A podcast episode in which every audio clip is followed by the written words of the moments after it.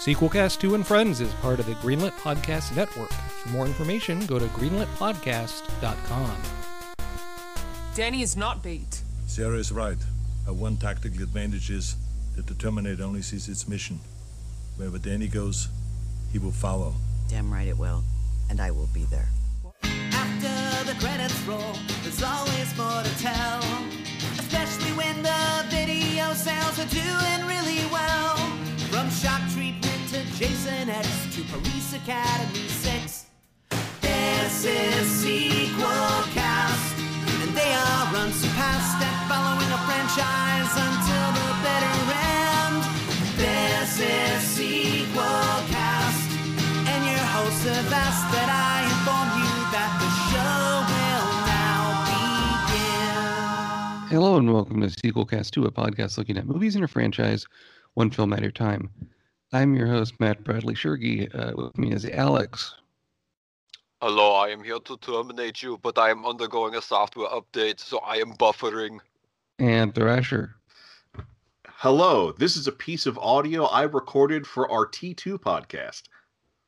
Yeah, and uh, you know, this is kind of a, a an episode to, to catch up um, on stuff we've done in the past that have had sequels. And uh, you know, a few years ago, we looked at the Terminator films. Uh, this is before we brought on Alex full time on the show. But you know, this is the sixth film, Terminator: Dark Fate. And um, as I'm looking at the, the poster that's on Wikipedia, it says "Welcome to the day after Judgment Day."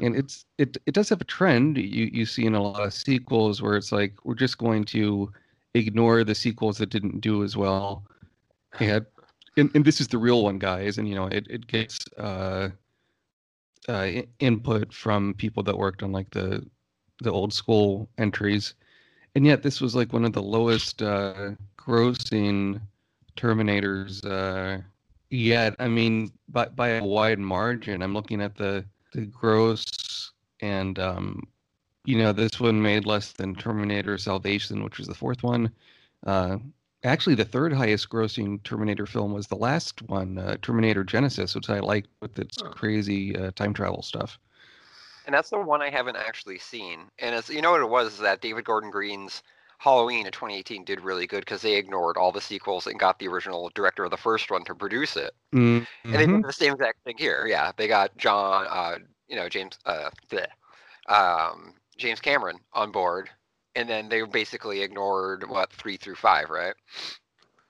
Well, I mean, this is a, re- a respectable sequel, but I think it does suffer because there were two other sequels before it. And, and even then, all three of these movies were this and the two previous Terminators were all meant to start new trilogies that still that never materialized. Yeah, exactly. Yeah, I I mean, this one is a lot less uh, exposition heavy than Terminator uh, Genisys, which has all these uh, timeline things. And I mean, yeah, I, I have really mixed feelings about this, and I'll, I'll go into it. But I, I, I don't know. I just think the audience is like very tired of of Terminator at this point. Like I, I saw Terminator 3 in the theaters, and that was, you know, over a decade after T2. People were really excited for that one and uh, then I'm not sure. I think they just kind of shit the bed. They kept on trying to do these sequels, and nobody really cared. They, they did fine, but it just wasn't whatever lofty goals people had in mind. Well, maybe that's the lesson that should be learned here is that you must have at least 10 years between each Terminator movie to make the experience satisfying. Well, it's funny because um, I remember when T3 came out, I wasn't as movie savvy as I am now. But I remember my first question was, did James Cameron direct it? And I heard no, so I said, well, fuck it, I'm not going to see it. And then a fourth one came out, and then a fifth one came out, and then James Cameron didn't have anything to do with them, so I never saw any of them. I'm just like, because I love the first two movies like so much, like I geek out about them all the time. And then I found out, like, okay, they're doing a David Gordon Green thing with the new Terminator. I'll watch three, four, and five, even though I know they have nothing to do with it. I felt like I needed to complete the cycle, but I never got around to five before watching this in preparation for this episode. Well, really But, um, quick, what do you think about three and four? I dug three. I had a lot of fun with four because four just kind of plays like an old school like war movie, just with you know Mm-hmm. uh, robots and stuff. Uh, three was a little too cutesy. It was still good, but it was like trying a little too hard to be fun. But um, I enjoyed both of them. I never got around to five. I don't know why. I just didn't have time for it. Yeah. Um, I, I do like for this one they got Sarah Connor back uh, with uh, Linda Hamilton. She had semi-retired from acting, and they had to do a lot to convince her to do this. But but uh, Jim Cameron's uh, involvement, uh, who they used to be married for a, a, a time, um, is you know help that happen. And they really make her look a lot older than she looks in real life in this. That's something very- I, I weathered. really appreciated. Just the fact that she was allowed to age for this movie. Yeah, and I think they're playing up that like she's like you know probably had a very stressful life Mm-hmm. than actual Linda Hamilton has. You know. And speaking of which, I mean, they did some misleading stuff going into the movie. I mean, it, you know, that's part of promotion, right? You want to make get excited. And at one point, Jim Cameron said, "Oh yeah, we got uh, Edward Furlong. He's back at as Connor." But I mean, it's really just like this brief motion capture thing at the beginning. but It's as far as oh, go on. Oh, it's just funny because it's like you know forget everything that happened in three, four, and five. This is like the real Terminator from like you know 1992, and then it's like whap. Just kidding. Like forget about it. well, well, that's that's what this movie needs. Instead of the Sarah Connor narration, it needs the Stan Lee narration from Toxic Avenger 4 Citizen Oh Toxic. boy. We're sorry about the two sequels, so here's the real sequel. Basically. I wish it could be that honest.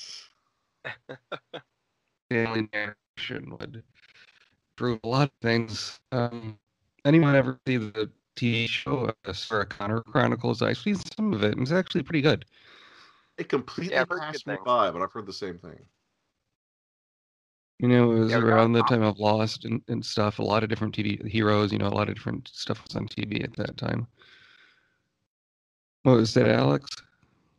I, I I own a copy of it. It's sitting on my coffee table, but I haven't actually gotten around to watching it yet.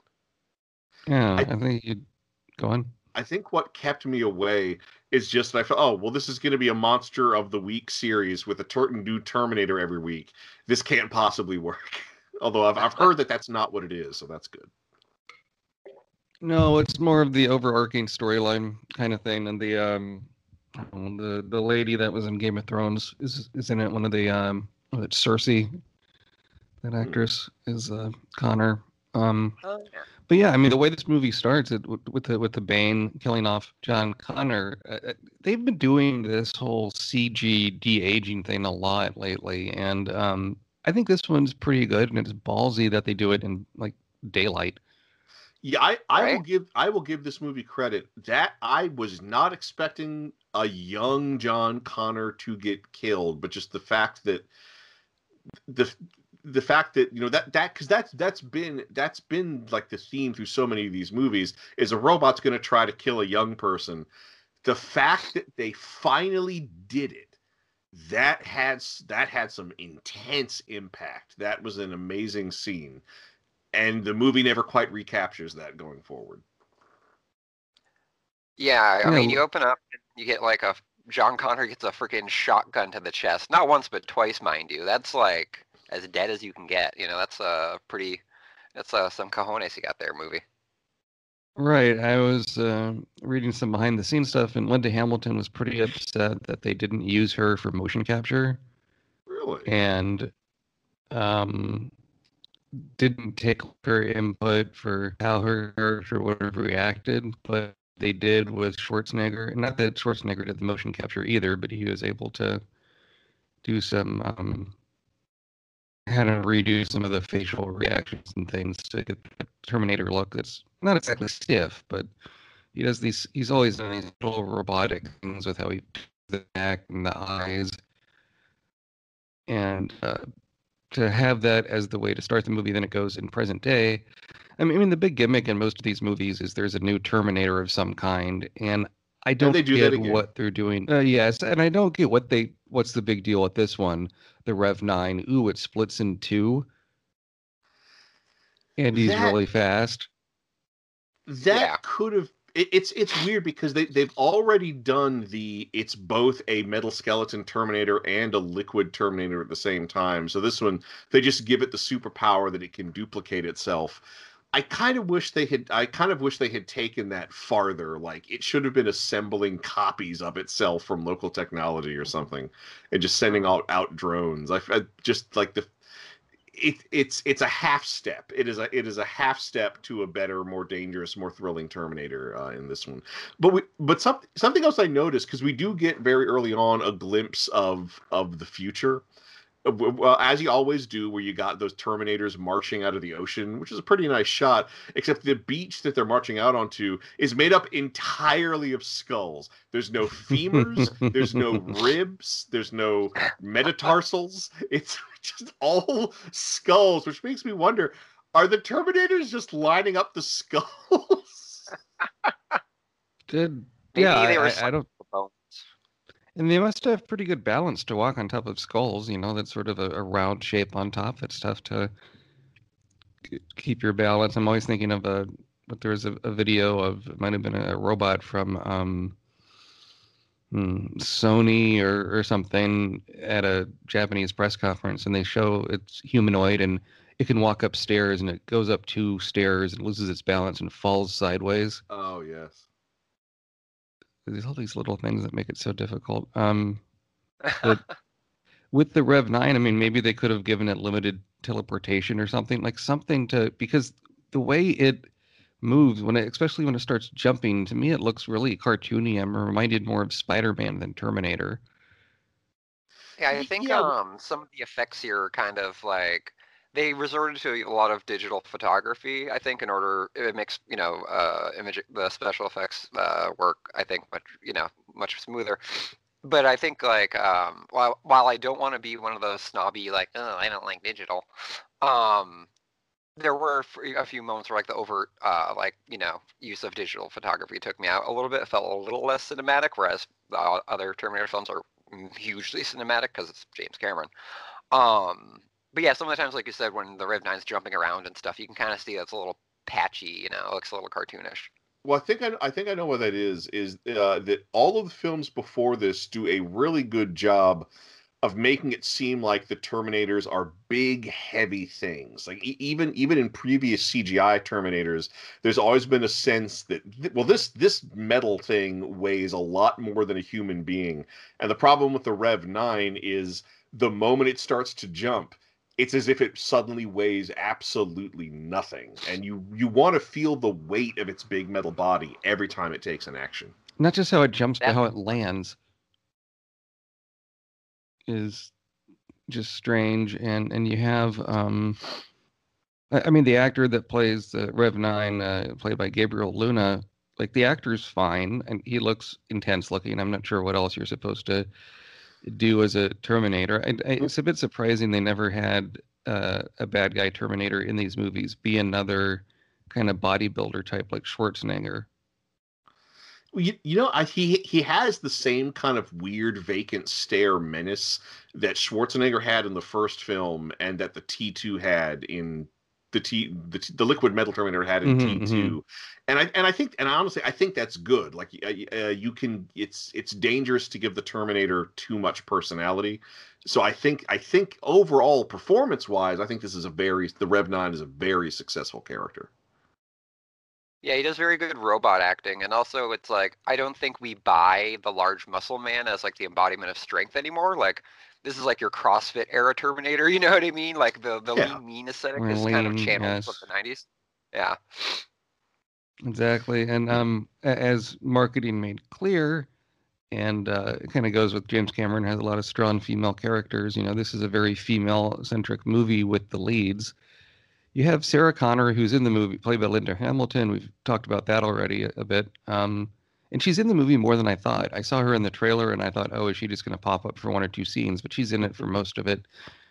Uh, doing some of her own stunts, but you have actresses I'm really not that familiar with doing the other parts. You have Mackenzie Davis is Grace, um, and Nat- Natalia Reyes as Danny. Uh, what do we think about these characters?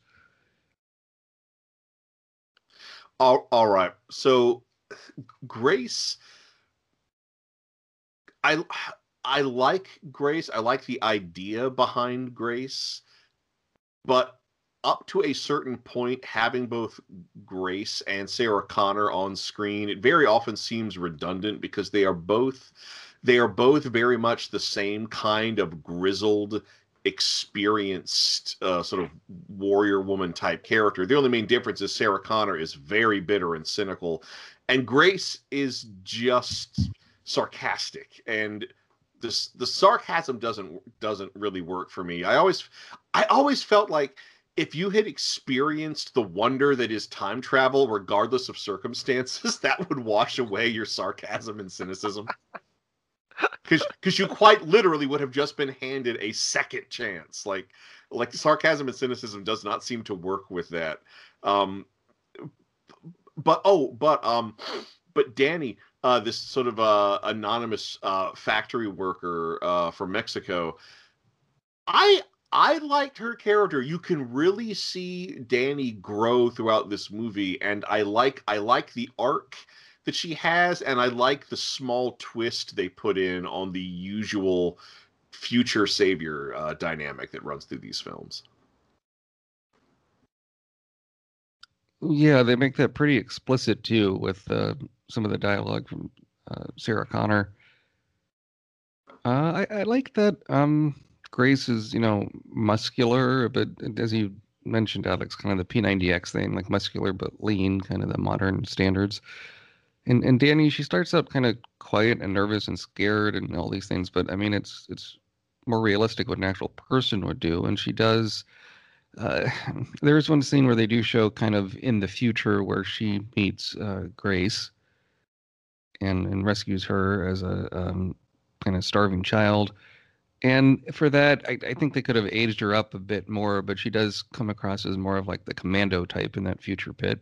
So well, she she looks like a year has passed for her. Yeah, it doesn't seem like enough. I mean, like, she does a good job with the voice, doing the maturity and with the the posture and stuff, but just the the look. Well, you know what she needs in the future? She needs a wicked scar and a gray streak in her hair. Yeah, mm-hmm. like a bandana, a scar, and like yeah, a streak of gray would sum it up pretty well. Yeah.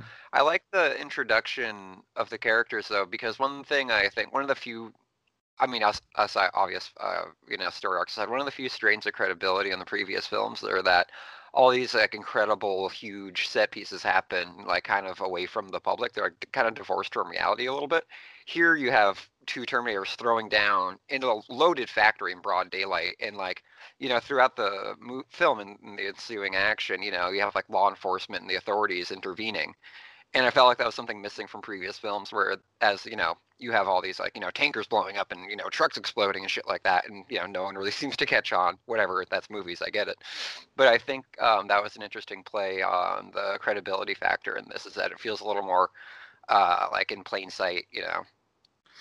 It, yeah, well, I always I always felt that in the pre- in the previous films that that you know you the Terminator is always sent back in time to change the past, but obviously you don't want to change the past too much, lest yeah. you you know screw up your own timeline. So I always assumed that was that's the in movie justification for the budgetary limitations of well, let's just not have any extras in these combat scenes. Let's put them out of the way uh, so that they're not difficult to get these locations and yet in this movie i really do appreciate that none of the action pieces take place in a vacuum. Not only that those the action set pieces really truly inhabit their locations. Like w- when danny's being pursued in the car factory i just love the i love the juxtaposition of juxtaposition of here are all these people working with machines who work alongside robots who are now being slaughtered by a much better robot built in a similar factory from the future yeah, and I mean you have a lot of, of set pieces with um, surprising amount where they're in an airplane being pursued in a helicopter. Um, they're in like at this dam where the the car is dangling off. It feels a bit like the gag in the Lost World, uh, the second Jurassic Park movie where oh, the yeah. the truck is uh, dangling off the edge of the cliff. Um, and and of course the climax is you know as these movies typically have around this kind of dangerous machinery um, as all the machines fight. Um, and, and, of course, we got uh, Schwarzenegger is back as T 800. uh, as one of the T800s, the one that kills John from the beginning, as it turns out. And he he tries to give, I think, more of like a, a character performance, and he has a little bit of humor, which which helps. Uh, but I'm not sure he needed to be here. I, I don't think Schwarzenegger. Uh, no offense to him, but he's not the draw he used to be. And he, Right. he doesn't need to be in this movie at all, except as this kind of like legacy character to tie it into the rest of the franchise.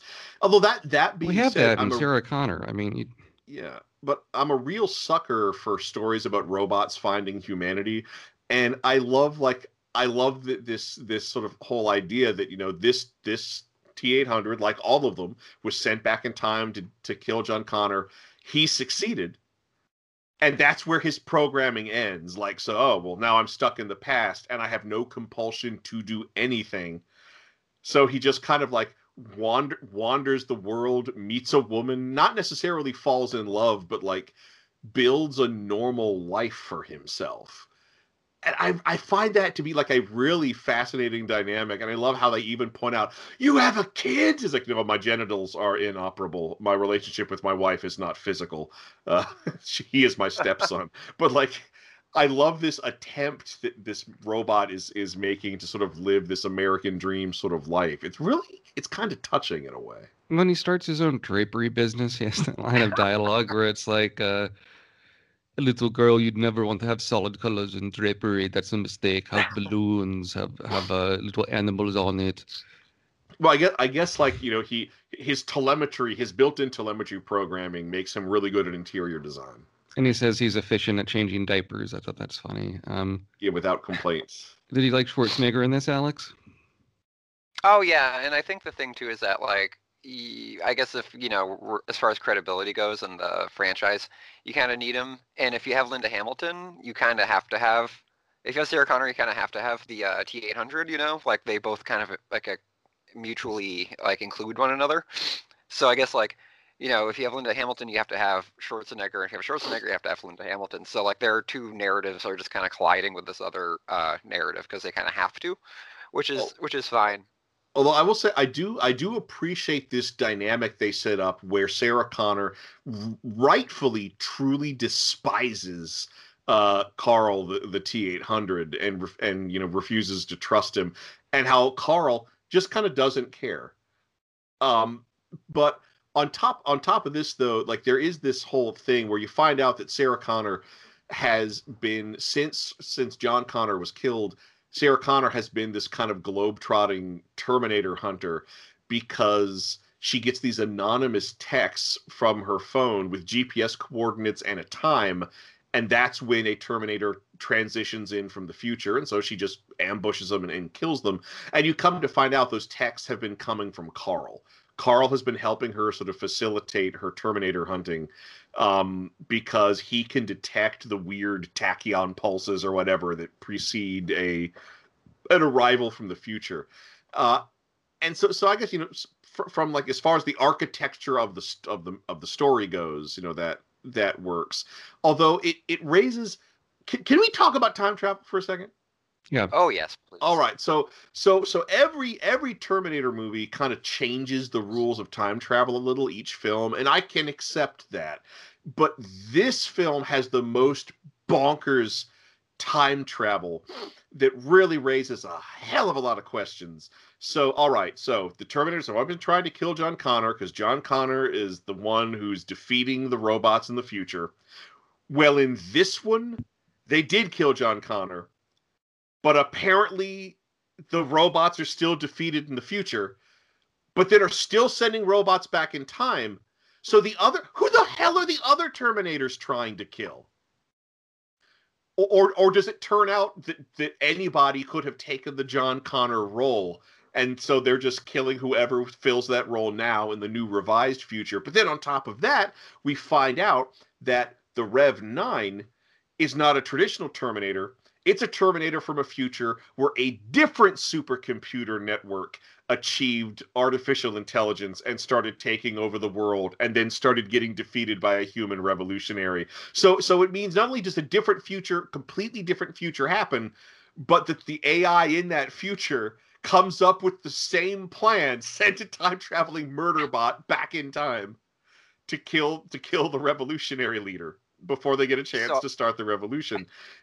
And and it's it's it's it's you know what it is? It's it's one too many notes. And I, I i feel like there should be a little bit more science fictional justification for all of this. Like you know maybe quantum computing is what makes these ais possible but maybe because it's quantum computing that's what makes the ai inventing time machine inevitable or something. It's just like why is the only future we get the killer time travel robot future no matter what happens And I, I asked myself the same question, and what I arrived at was a very cynical but very understandable explanation. It's one of those things where, like, if there wasn't Steve Jobs, would we have Apple? Um, we might, they might be called pear or watermelon or something, but we still have that same design. So we're living in a world where our own, you know, demolition, or our, own, you know, extinction is basically predetermined. It just takes different forms. You know what I mean? So without Skynet, sure, humanity saved, but like, eh, for like 20 years. And Well, you know- then, you know, YNet takes over, you know, whatever the fuck it's called. And I guess Well- that's why we have, uh, yeah, Rev 9. Well, it reminds me of this delightful sort of time travel thought experiment that that had, was posed. I wish I, I wish I could credit this properly, um, but uh, it was posed by a science fiction author or, or a physicist, where where essentially the notion is is okay, if time travel is possible, and it is possible to change the past, time travel will never happen because eventually an, the right changes will be made to the past that prevent time travel from being invented. And I Yeah, feel like I, I feel like there's been so much time travel in this movie, in this franchise. It's reached that point. At some point, time travel should just not get invented. Right. It's one of those things where we would have to go back so far to the point where we like live a like pre-technological civilization.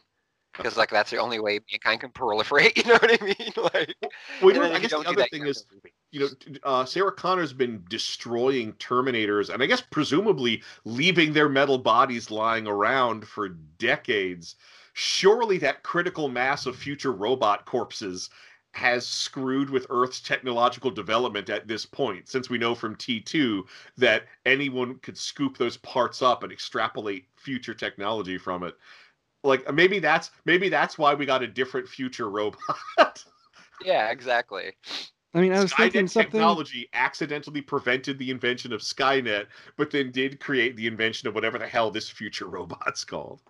I mean, you guys talking had me thinking. One thing this movie is lacking that, um, you know, Terminator and, and, and T2 had in particular was in the storyline, you get a more clear idea of what things happen to make the post-apocalyptic future the way it is. And you had, you know, Skynet as a driving part of, of the story. In, this, they just kind of, you know, they give it a different name, but they just give it lip service, and I think it, it makes the story seem kind of more bare bones. I mean, much much like the first two Terminator movies. At the end of the day, this is a chase movie, right, where they're being chased the whole time and using the the firepower they have to to fight off the bad guys and uh, stuff. But it's it seems a bit simple. I don't know. It's missing. Um, it's really missing something. And you look at how this movie performed. I just think the the public had too many Terminator movies. I think the latest thing that's happening with it is uh, Netflix is trying to do a Terminator anime series. They've been doing a lot of those lately because animation is a lot cheaper than live action, and you can keep it going during the pandemic. Um, although I mean, I don't think that was part of the plan. Well, Right. you know what I think? I think part of it is is is that, you know there, there there have always been been themes and subtext going on throughout throughout the movies, um, and particularly like Terminator Genisys. Despite all of its numerous failings, it was at least trying to have some sort of commentary on social media. Mhm. And I feel like this movie is going out of its way to have absolutely no subtext whatsoever. You know, despite despite the fact that all the parts are there, like the stuff with the the robot, the the heavily automated car factory in Mexico, and all the stuff with like the drones patrolling the U.S. border that comes up around halfway through, and like you know, and the industrialization with like the the uh the hydroelectric power plant at the dam. Like I feel like like all those things are there waiting to be used to comment to to comment on our current relationship with technology particularly technology as it pertains to surveillance and warfare But this film refuses to do it, and I think that the film is poorer for it. Even Terminator 3 had a lot of business with drones and um, you know different models of the robots and things, and uh, being developed at the the Skynet location. Um, it's been a while since I've seen it, but it, yeah, it it just seems be a bit kind of simple, and I, I don't want to say low stakes exactly. And I, I do like the the final fight in particular, and the the T800's final line of dialogue. I think works well, and and the look of the the uh, double exoskeleton where it's more like black instead of the the metal look, the chrome look is, is good. But I, its movie just did not feel like it was needed to be done. Uh, even stranger with the marketing, you know, they kept driving James Cameron, James Cameron. Well, for Terminator Genisys in, the marketing, they wouldn't shut up about the quote from James Cameron where he's like, "Oh, this is one of the sequels. It's actually really good. I like this one." Right. And then you know, and, and, I- then this one, James Cameron has his actual involvement, and then he was kind of throws the sequels under the bus, or Linda Hamilton did in particular. Um, and it's like, well, wait a second, you kind of did this last time. Matt, I've got a great idea for a podcast. You and me, we watch movies, right? And some of them are kind of bad, and so we make fun of them. But maybe some of them are good. Chris, that's a great idea. Let's do it. And eat snacks. Movie Fighters, an original idea on the Greenlit Podcast Network. Oh boy, I can't wait for Future History 101 today. I hear Prof. Timesworth is going to teach us about World War VI.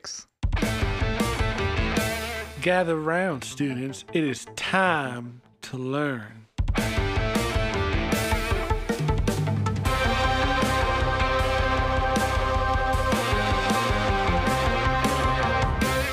Podford University, where history and future are the same class.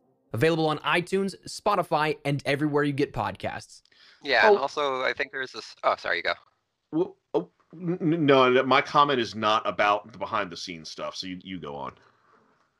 Well, I guess also like with the thing too is that like I know I keep referencing this, but like the 2018 Halloween is that like when that came out, it had this kind of like self-conscious error of like you know disregard all the other movies. This is, takes place this takes place after the first one or first two ones are, and the same thing with this Terminator is you know disregard three, four, and five. This is the definitive one.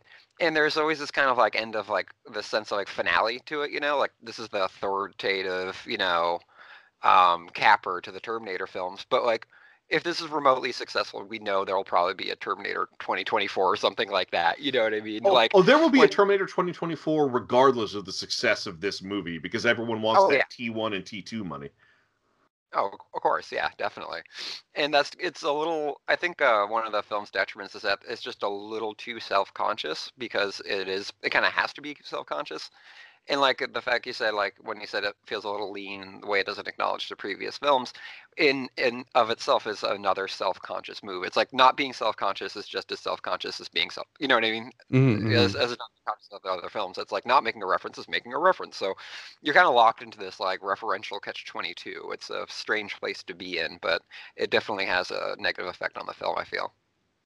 You know the the closest the, the closest this movie ever really comes to making a statement uh is with uh is with uh Felipe uh Danny's uncle who's a coyote who smuggles people across the border.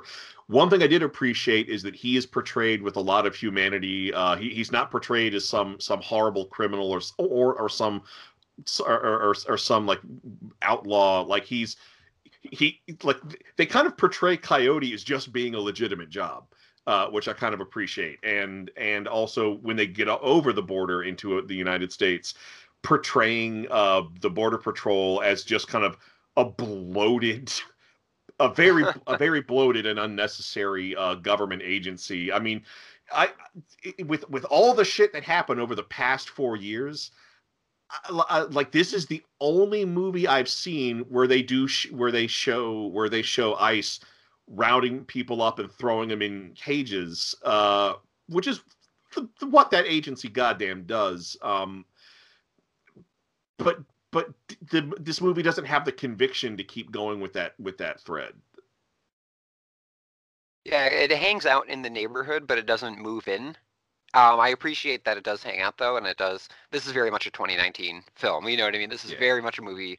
You know, if somebody watches it 30 years from now, and they off the top of their head they'll say like this was probably made between 2016 and 2020 you know what i mean it's like when you watch like the conversation or like the like uh, those like alan pakula movies from like parallax view you can you know it was like 70 something watergate era you know So, So I think- uh, something I need to say about Grace. Um, so one one thing I've been waiting this whole series for this to happen. Um, uh, is you know it, it always seems sort of like whenever we've seen somebody transition in from the future in one of these films, it's always kind of in a little out of the way place, but there's always this neat collateral damage because of the way like the time bubble sort of burns away things. This is the first time we've seen uh, th- that you know maybe it's hard to aim the time machine because her time bubble appears quite literally in the middle of a bridge and she just falls like 20 feet or falls 40 feet hitting girders all the way down to land in a riverbank um which which was th- that was a, that's a great introduction you get a lot of sympathy for her immediately from the way she falls down and and the whole deal with Grace is that you know she was one of uh, she was one of the revolutionaries in the future. She took she got a mortal wound and volunteered for some experimental progress where they enhance her body. So she's a human. She's a she's a human cyborg with essentially all the powers of a Terminator. Plus, she's really fast and can like has analytical sight or whatnot. Um, and we've kind of seen this in past. I mean, we saw this in what was it, the fourth movie? we kind of saw this with the guy that had the the human heart in a Terminator body. Uh, so Yeah, so like we're sort of retreading ground. Except I like that this character vol- like truly volunteered for this procedure, knowing exactly what would happen to her. The one thing though, this is such a mixed bag because I have this running gag where you know her body's loaded up with technology a human body's just not meant to have. So she's always running very hot, and she always has to inject herself with different drugs and things um, to keep her body going. Which which you know which kind of ma- makes a sort of amount of sense. I mean, I'm sure I'm sure like once you get to a point with overclocking your body and loading with cybernetics, you probably would need medication to keep your body from rejecting the implants and and working. But you know two two problems. One why can't one of her cybernetic implants be an automatic medicine injector to keep her going? Right and I think it's one of those things where like we have to reject to a, to a certain point, like the theory of like a perpetual motion machine, you know, like that, like the we'd have to accept that there's like some perfect engineering uh, loophole out there, and I think it's just one of those cyclical things where it's like no matter what, you have to reju- regenerate somehow. You know what I mean? Well, well, I mean, I think I think because you could still like even if she has like an automatic medicine injector in her body, it, it's you could still have her need to cool down after she uses her powers and like you know ice herself down or whatnot or go go dormant. You know that you could still you could still have those moments of vulnerability that that her needing the medicine create even with the the injector.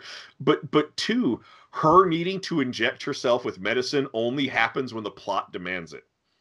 Oh, totally. I mean, there's plenty of quite- times where she's apparently at her limit, but then keeps going and suffers no ill effects. And then anytime she needs medicine, they always have it on hand. They can always just Yeah, grab it off of a shelf. Like it's it's, It's a- such a non-complication and non-conflict. I feel there's so many more elegant ways to handle that. It's like when you drive by like a restaurant you like, you suddenly get hungry. It's like it's like that mm-hmm. thing. You know? It's like, oh, like I didn't know I needed any medicine. Until, oh, right now I wonder next to a pharmacy. You Boy, know? I could sure go for some nylopreslazine. yeah, exactly. Right. I mean, I think Nyla over, but like overall, to kind of wrap this up, like Terminator Dark Fate, I'd give a sequel no to. Like, there's some nice ideas here. It just doesn't do enough, and it seems, especially when when the last film Terminator Genisys, which I really liked, it, it really seemed kind of bold with where it was going with the story, and and uh, tried to you know lean more into the sci-fi angle. This one, it's tries to make things a bit too simple. I think the acting is good. You have some good action. Uh, I think towards the end it gets. I really like that showdown um, in, in the final setting, but it doesn't quite make it. It's missing something. It's the ending is a bit too pat, and It feels a uh, little rushed, yeah. yeah, it feels kind of rushed. Uh, so this is not one of my favorites. Um, Thrasher. Uh, Well, you know, something we, we haven't flat out spelled out is the big. I mentioned there's sort of a half twist Well, we come to find out, you know, everyone in the movie is sort of, or most people in the movie are operating under the assumption that Danny is going to have a kid who's going to be the new John Connor in the future. And it turns out, no, Danny is going to be the revolutionary leader who brings down the computer that built the Rev 9. Uh, and so that was nice, you know, and that, that goes in with this being a more woman led, uh, more woman led movie.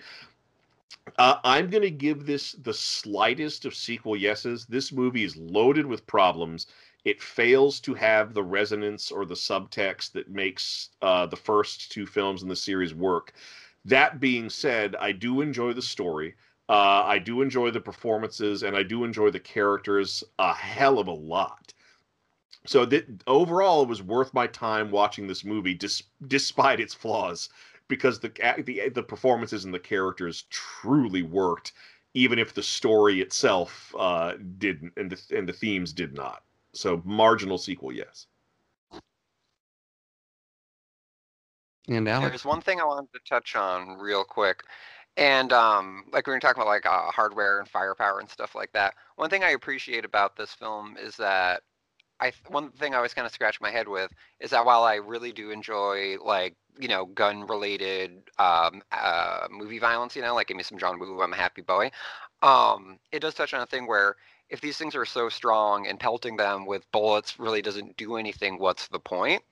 And while you do have a lot of great, you know, um, like you know, action gun related action scenes that are really cool, you do have a lot more like kind of like grassroots like fighting like you know there's sledgehammers rebar uh chains you know like they jamming someone's kind of, head into a turbine exactly yeah there's a more like uh grounded sense of uh like organic hardware going on here which i really dug um, and I think that is a good contrast to the other films as well.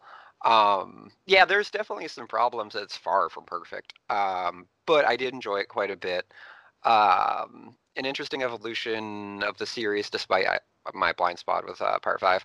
Um, I will give it a sequel. Yes, I thought it was a lot of fun to watch. Um, and its uh, its its virtues make up for its flaws, I think, and a few other uh, patchy scenes. But yeah, I, I just feel like if you're going to put this much work into a movie, give it a couple more years and really kind of you know get a solid, more solid foundation to develop on because I can kind of see where the patches are.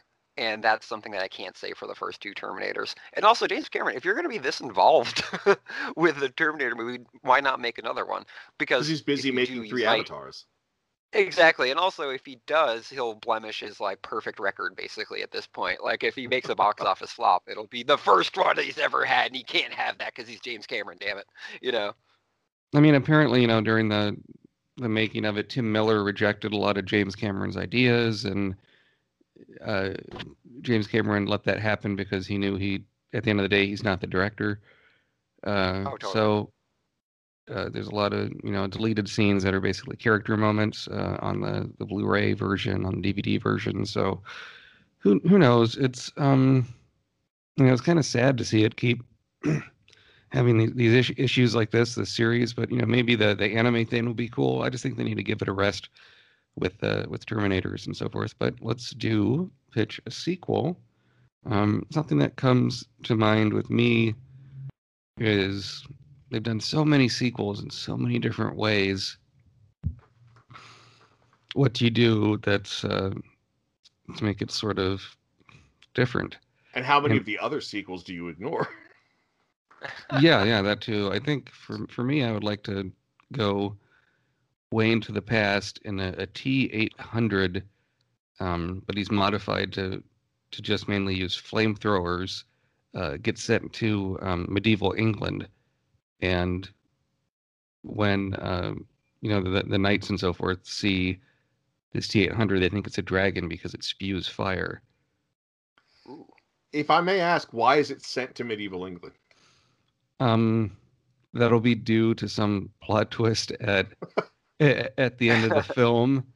Like like maybe it's revealed that the um, the castle where the final showdown happens is like this Gaelic word that translates into Skynet.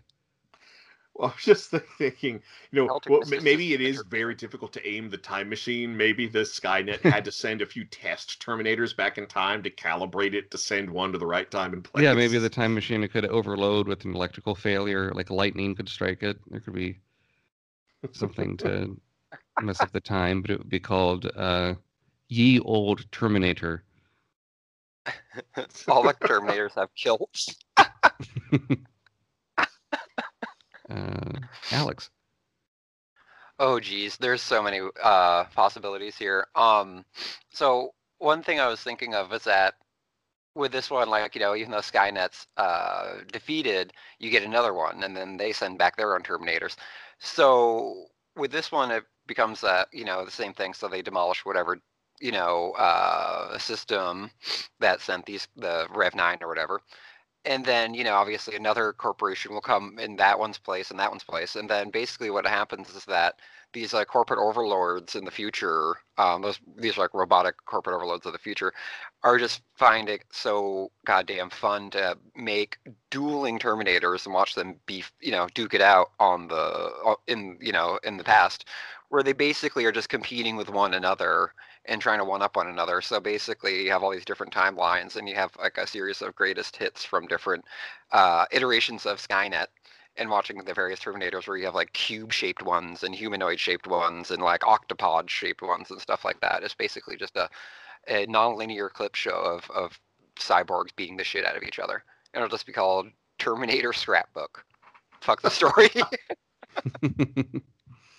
and Thrasher. All right, so serious pitch. Uh, so so at this point, we need to get we need to do a Terminator movie that does not have time travel and does not have the future. So instead, all the Terminator corpses that that that uh, Sarah Connor's been leaving across the country, they've all been gathered uh, and gathered in one particular laboratory where the scientists are trying to figure out what's the deal with these different robots from the future.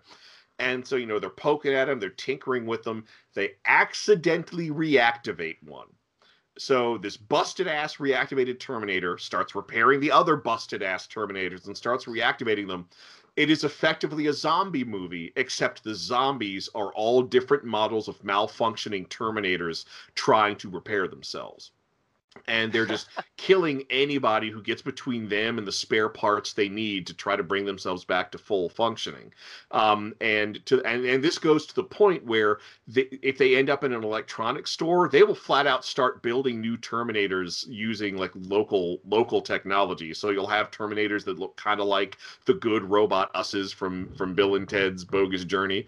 Uh, nice. And and this will sort of but, but but we'll do it just like a zombie movie where we just sort of follow sort of a, a small group of survivors caught in the middle of this uh, and eventually eventually they will all uh, all of course all the zombie terminators will be destroyed when some big emp is released or whatever.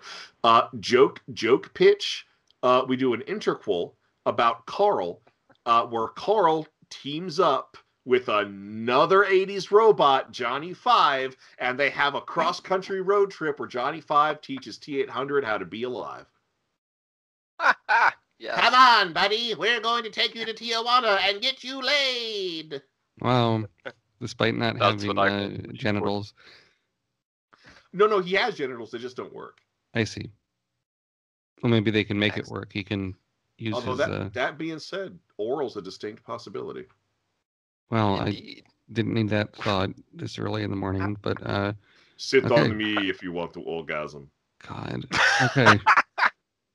so One- on to uh, oh, sorry. what you're watching. There's, you know, we it's been a little bit since we've recorded an episode. We've had some stuff pop up. I it's been a lot, but um, I, I did I do want to mention I did finish Allen versus Farrow on HBO, the the kind of miniseries documentary about the uh, infamous uh, Woody Allen Mia Farrow case. Uh, Alex and I have been talking a lot offline about it, or online, I guess, the messenger, and uh, it is um, it's disturbing. Uh, what, what surprised me is they have a companion podcast that even has more disturbing stuff they let out of the show, Ooh, wow. and um, it's it's well done. I, I learned a lot because I was really a kid when all that stuff initially was going on, um, and it has a pretty damning montage of, of people sort of defending him at the end, and I, I do like they talk to a guy who's a a, a film critic who Woody Allen was his favorite director, and he he sort of makes a decision not to, you know, like of his not to review his films anymore, or or something like that. But I think it's interesting they have that kind of perspective. But just all the audio of recorded phone calls and uh, vintage video from the time is is pretty astonishing. Yeah, it's a pretty haunting experience, and like I think I mentioned, like I said, we would chat about this um, online or off episode off mic, and I think there's been like two other viewing experiences that have actually made me physically ill, and that was the Leaving Neverland documentary and um, this Mhm. other kind of documentary, uh, The Killing of America. Um, and like uh, I had the same reaction to parts of uh, of Allen V. Farrow, was that it actually like if, like made me physically ill, like I felt nauseous after uh, certain points in it. Um, and it's just uh you know i guess it's part effective uh, filmmaking but also just a part that just it's disturbing content you know what i mean it's it's uh, not pleasurable Well, and what's really strange, I mean, it's to capitalize on it, but Paramount Plus is premiering an interview they shot uh, last sometime last year to um, coincide with the Woody Allen's memoir, apropos of nothing. Uh, and Paramount Plus is like, we're having this exclusive Woody Allen interview you can watch on our service. And it's like, is now the time to do that? Really? Like, yeah right it. come on They could wait like a year or something. I don't know. I mean, I guess that wouldn't change people's thoughts about him, but because he was set to film something Yeah. right before the pandemic in uh, France. But it's yeah i um, think it just came out uh yeah, uh, and I, I think what really surprised me is I had always assumed Woody Allen and Mia Farrow, Farrow were married, but they weren't. Um, yeah that was another big thing right i always made that assumption too and also like you said you were young when the whole controversy happened and it's like you ask someone what it's like what was the Woody Allen controversy? They just kind of shrug it off, like, oh, he like I don't know, like married his daughter or some shit, you know, and it's like whatever, and just kind of go about their day. And then when you actually like, sit down and get the details, it's like you know, kind of jarring, you know, that everyone was so quick to be like, you know, to defend him or to you know um, rationalize his behavior. You know, it's like, do you love Annie Hall that much? You know what I mean? Like, it's it's just kind and, of um, and they use right? the clips from the Woody Allen's audiobook with with him reading it of his memoir because you know he wouldn't speak on camera for this uh, obviously and it um it, it's pretty damning because he talks about you know like the first time he he kisses uh uh Soon-Yi boy, yeah. And he's like uh, we're watching a movie in a theater and I, I reach my arm around her and I do a smooth move if I do say so myself it's like wow like, so yeah, there's think, that. uh, it's it's an exhausting watch, but it, it's well made. But I, I've had a few friends online tap out after the first episode, and I don't blame them. Like I can, yeah, it's it's just a lot.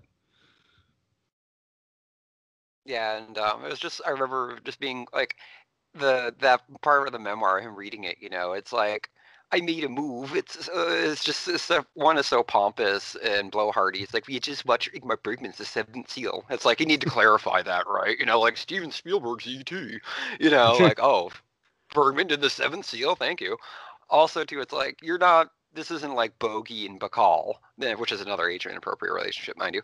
You know what I mean? Like Mm. you're painting this in such a tainted, romanticized light, and um, it's really not translating. You're very tone deaf for someone who's, uh, you know, such an accomplished um, aesthete and musician. Um, and just even like the writing of his memoir, it almost seems like a publicity move in so many ways. You know, it's like I'm if my movies weren't enough effort to try and rationalize age inappropriate relationships and uh, women uh, not falling in love with but submitting to men, I'm gonna write this like you know freaking self-inflated freaking biography. You know, at the same time, it's just enough. Yeah. Ugh. Thrasher, what have you been watching? So I uh I decided to to dip back into I'm like rewatching things from my youth to see whether they they hold up or not. So uh going back to my extensive history with USA's Up All Night. Uh I tracked down the Vice Academy series, which hey, if we ever want to do a weird exploitation series, we might as well cover it here. Um, but the Vice Academy series were a whole series of of action comedies, each of those words being in their own quotation marks, um, about young women who work for a city's uh, vice division in, in the police department. Uh, a lot of the cast made up of current or former uh, adult film stars of the era. Um, the series ran. The, this franchise was churning out movies. There's six movies uh, going from 1988 to 1998, so a full decade. Um, and they are written, directed, and produced by Richard Sloane, who some of you may remember as the writer, director, producer of Hobgoblins from the MST3K season nine episode Hobgoblins. So if you've seen Hobgoblins, you already know the kind of movie this is. And are these direct to video? They they were well. I don't know if they hit video or or cable first, but they were a staple of of like both uh, Cinemax and USA's Up All Night uh, throughout the '90s. Mm, okay. And like they're they're not as comedies, they're not all that funny. Uh, as erotic thrillers, they're not all that erotic or thrilling. Um, like if you if if you like seeing people in bikinis, there's and lingerie, there's a whole lot of that. But we have other sources for that, uh, you know, in the in the world. The a lot of the comedy is very very strained, and yet the actors are giving it their all. I, I don't know how to explain it, but everyone on screen seems very committed to the part they have, no matter how poorly written. Everybody is just pushing their acting choices to the rafters. Interesting. What's this called again? Uh, Vice Academy. Uh, and oh, and this is what's so weird is that is that like as because like in like the first like the first two like uh vice academy one and two like they eventually get around to introducing antagonists who sort of in the classic batman style or like gangsters or, or, or criminals with like very specific gimmicks like the first one the when they finally get around to it the antagonist is this like woman who produces and distributes pornographic films called queen bee who just has like a big bee hair hairstyle and like this stinger she wears for no adequately explained reason. Uh and and like they kind of ramp that up to the point where they do start facing off against actual supervillains and there's like a robocop character that gets introduced at some point. But then by the time you get to six like like Rick. Okay, let me understand. Like Rick Sloane phones it in. Rick Sloane texts it in for the final film, Vice Academy Six, where the whole plot is two of the Vice Academy cops go to the bank to deposit payroll money at the exact same time that women in bikinis rob it, and somehow they get framed for it. But then at the end, they're not framed anymore, and that's it. Like it is such a tossed off thrown together. Like if you told me there was no script, I'd believe you. I will say the one thing that stands out is about halfway through the series, Karen Knotts, Don Knotts' daughter, uh, plays a secretary and dispatcher at the police department. And damned if she isn't hilarious like she's at she's she's the only legitimately funny person giving a legitimately funny performance every time she's on camera. But there's a weird running gag where like she keeps talking about having like a live-in boyfriend that she keeps wanting to to get back to. And every time she talks about him her dialogue implies that he's that he's younger than her. But the more dialogue there is like it gets disturbingly young. Like I feel like the last time she references her live-in boyfriend, she's like it like she, uh she has to she has to drive him to little league after school and that is oh. fucking disturbing Jesus. even as a tasteless joke. Oh my goodness! So this was part of USA's Up All Night. Yeah, yeah, it was frequently screened as, as, part of that series. I can't, I can't really recommend it unless you really want to see what mid '90s sleaze was like before we had internet pornography. Yeah, I remember that being such a forbidden taboo thing. And uh, Alex, what's something you've been watching? Um, I it was actually funny because after um the Allen V. Farrow thing, like I needed like a therapeutic like answer, so I needed like I ordered a lot of like pastoral British films like Akenfield and stuff like that, where you have you know very well dressed, beautiful people wandering around beautiful fields, you know, skimming the wheat with their hands in the sunset and shit like that. So I just kind of blind bopped this film called Requiem for a Village. And it turns out this is like it's I I was almost reluctant to bring it up because it's so kind of impossible to synopsize, but in a in a nutshell, the plot literally reads as um, an idyllic rural uh, past of a Suffolk village comes to life through the memories of an elderly grave digger, and it's not really a horror film, but in a way, it's like the ultimate like pastoral British horror film, like folk horror film, like Penda's Fen or like The Wicker Man or something more recent like Midsommar, and like there aren't really any characters or much of a narrative to speak of, but it's like these little like uh like folksy moments of like you know like four dudes making like a um, a wheel to a wagon a wagon wheel you know um someone making bread uh you know someone like cutting grain. And it's like juxtaposed with like images of people literally rising from their graves. And it's like it's at first i was like what the hell is this? What am i watching? Is this a movie? Is this a documentary what am I getting into? And then it kind of works this really kind of like subliminal spell on you.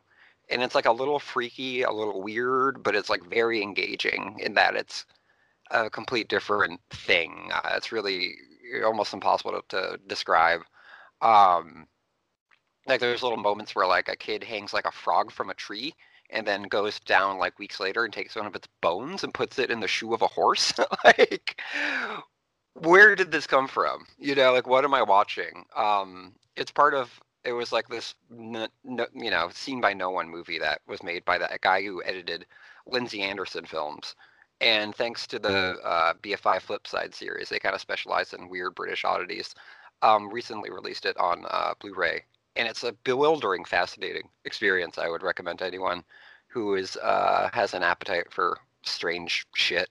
it's called yeah, Requiem for a Village.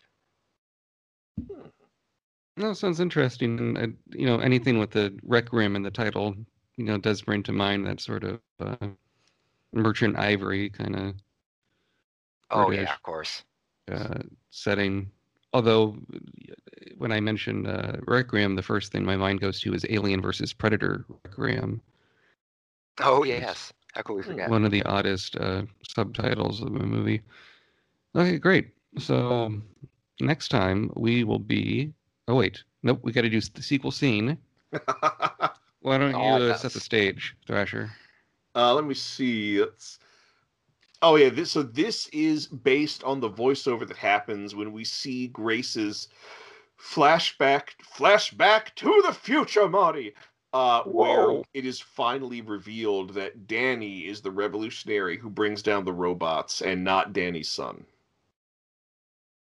Okay, and who's gonna be who? Uh, I guess I'll I'll do Sarah Connor. Okay. Alex, who do you want to be? I'll be Danny. Okay, I'll be Grace. Um, I I don't know how I made it through the next few tiers. Is that years? What does it say? Tiers. That's got to be a typo. Okay. Yeah. I don't know how I made it through the next few years. I just try not to think about it. But I got lucky. Someone found me, saved me, and then we started fighting back. And let me guess, Daddy gives birth to the one man who can stop it. What? The future wants you dead for the same reason it wanted me dead. But I'm nothing. I'm nobody. Yeah, you're not the threat. It's your womb. Fine. Let someone else be Mother Mary for a while. If you're Mother Mary, why do I so want to beat the shit out of you? I was trying to go for a Doris Growl voice. I think I failed horribly. That sound you sounded a bit like the um the mother in Psycho. Oh yeah, Norman. Oh yeah. What are you Norman. Filthy little boy, Norman. Dirty pillows. Uh, Oh, They're not so- pillows, Mama. They're tape. yeah. Um, so what are we There- doing next time? Next time we are looking at the Hobbit trilogy, uh, specifically the extended versions. I think you know way back when we did uh, Lord of the Rings, you know, really early on in the sequel cast, and uh, and the, the kind of the cartoon versions, and you know this time this is the the live action Peter Jackson Jackson, excuse me, um, Hobbit films that had uh, mediocre acclaim. I, I think it'll be neat to see you know how they stretch out a 200 page children's book to uh, three films Two films, then three films.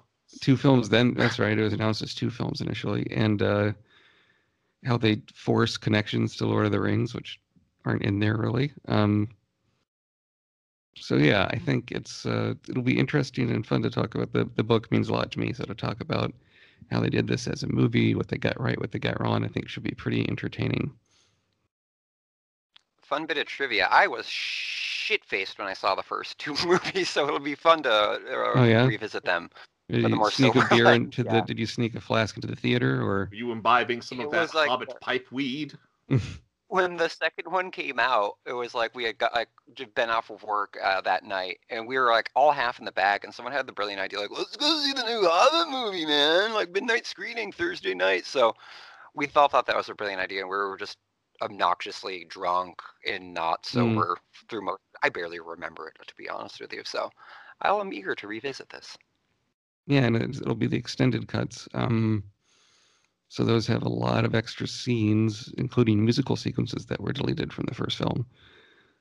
So, and the extended cut of the third one is rated R even. So, for orc head lopping, I believe. Interesting. Yep. Um, so you can follow me on Twitter at matwbt.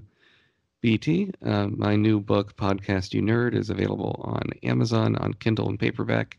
And I'm finally putting the, the finishing touches on the audiobook that took much longer than I expected because uh, I had to edit it and then remaster it myself to the uh, Audible's um, audio standards, which can be a bit finicky.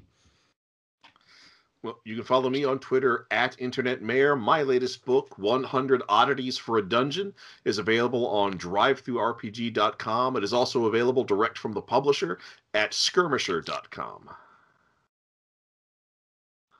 And uh, you can find me on the Twitter at CrabNebula1914. And check out my YouTube channel, The Trailer Project. It started as trailer commentaries, but we're just kind of doing whatever. Um, random essay films about anything from uh, uh, Soviet history to uh, animated image sequences. Um, so yeah, check it out. So for Sequelcast 2, this is Matt. And this is Thrasher.